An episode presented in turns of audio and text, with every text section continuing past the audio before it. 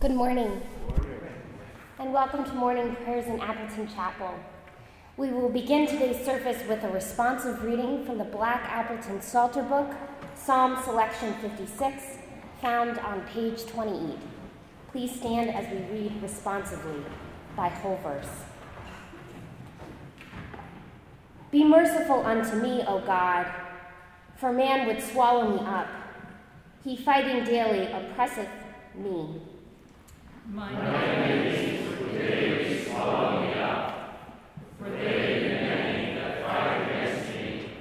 O thou most high. What time am I afraid? I will trust in thee. In God I praise his word. In God I have put my trust. I will not fear what flesh can do unto me. Every day they wrest my words. All their thoughts are against for evil. They gather themselves together. They hide themselves. They mark my steps when they wait for my soul. Shall they escape by iniquity? In thy anger cast down the people, O God. Thou tellest my wanderings. Put thou my tears into thy bottle. Are they not in thy book? When I cry unto thee, then mine enemies turn back. This I know, for God is for me. In God will I praise his word. In the Lord will I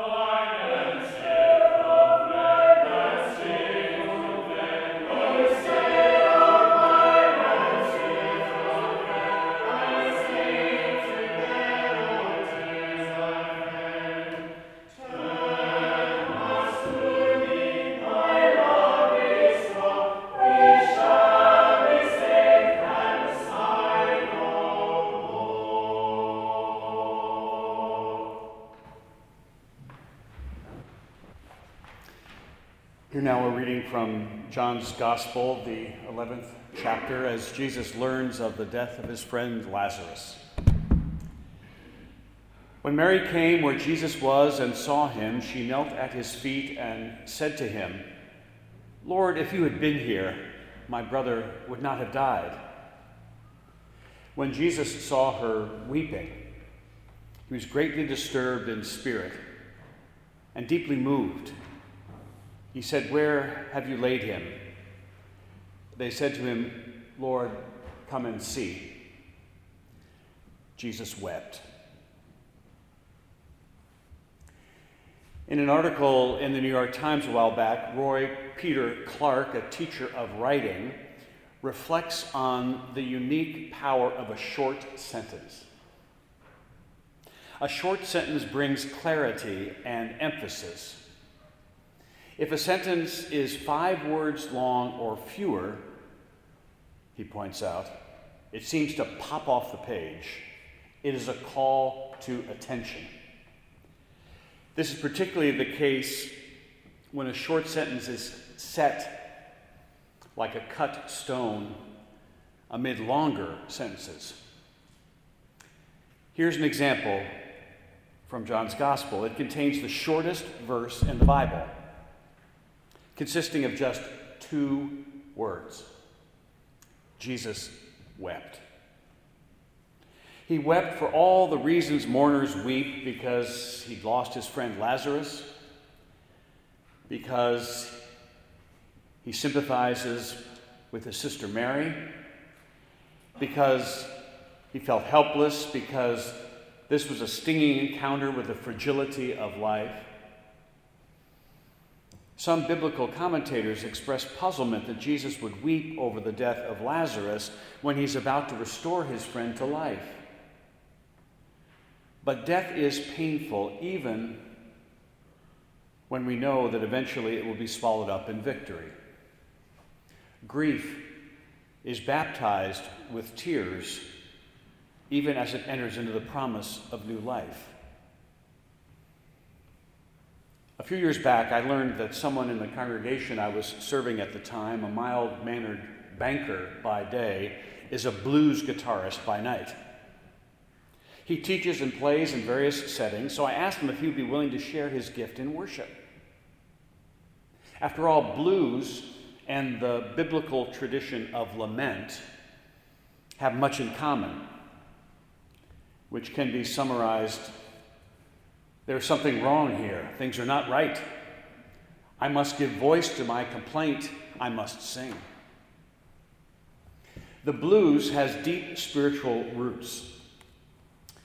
Blues legend Mississippi John Hurt, when asked why all of his songs seem to be about women, whiskey, and Jesus, replied, Well, that about covers it, don't you think? So I asked my parishioner if he'd be willing to set a biblical passage to music, and Psalm 42, a psalm of lament, is what we chose. After the psalm was read, his guitar screamed a bluesy riff intro, and then he sang the words of the psalm. These are the actual words of the psalm My tears have been my food all day and night. My tears have been my food all day and all night. In the blues, you always sing the first line twice. I don't know why, you just do. Going on, while people say to me, Where is your God? Now, lament is very different from other forms of complaint, very different from, say, uh, whining. Whiners always find a way to whine, regardless of circumstances. A lament is a legitimate response to real hardship. Mahalia Jackson could have been referring to lament rather than the blues when she said, Anybody singing the blues is in a deep pit yelling for help. In the Bible, there are more prayers of lament than there are prayers of praise. Fully one third of the Psalms are Psalms of lament. And there's another whole book of the Bible dedicated to lamentations. That reminds me that God invites our expressions of sorrow and complaint as much as God invites our praise. A biblical lament is an impassioned plea. There is something wrong here. Things are not right. I must give voice to my complaint. Lament is important because sorrow that is not expressed does not go away. Tears that are never shed by some dark alchemy become something else bitterness, depression, hardness of heart, increased grief. Lament is offered in the confidence that God invites us to bring the fullness of our sorrow to our relationship with God. In Psalm 56, we just read this plea to God Put my tears in your bottle. Imagine God is a bottle for our tears.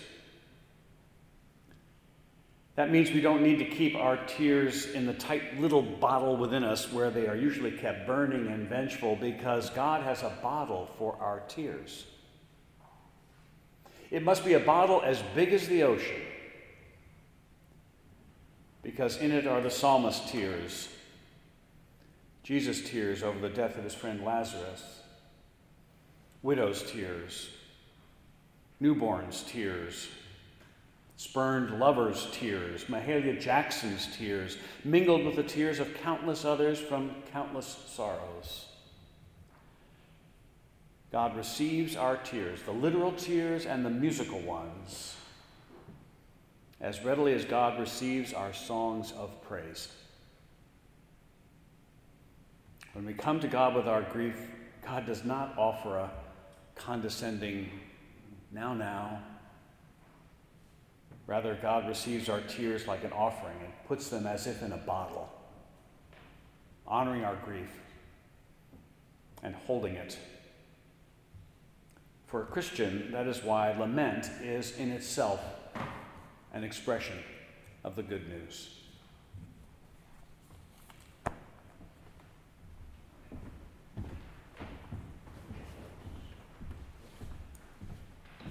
Will you please join me in saying the Lord's Prayer? Our Father, who art in heaven, hallowed be thy name. Thy kingdom come, thy will be done, on earth as it is in heaven. Give us this day our daily bread, and forgive us our trespasses, as we forgive those who trespass against us. And lead us not into temptation, but deliver us from evil. For thine is the kingdom, and the power, and the glory, forever and ever. Amen. Will you please stand as you are able and join me in singing the hymn, Lord of all hopefulness, Lord of all joy, hymn number 81.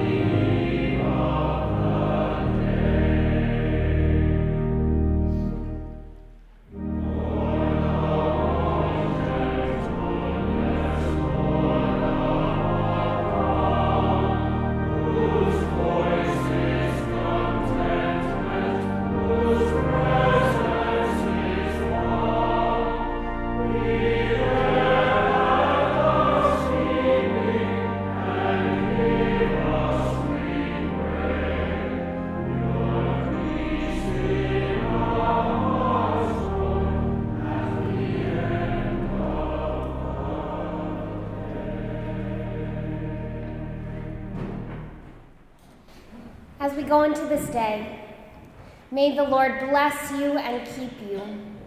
May the Lord's face shine upon you and be gracious unto you. And may the Lord grant you peace. And the gathered people said, Amen. Amen.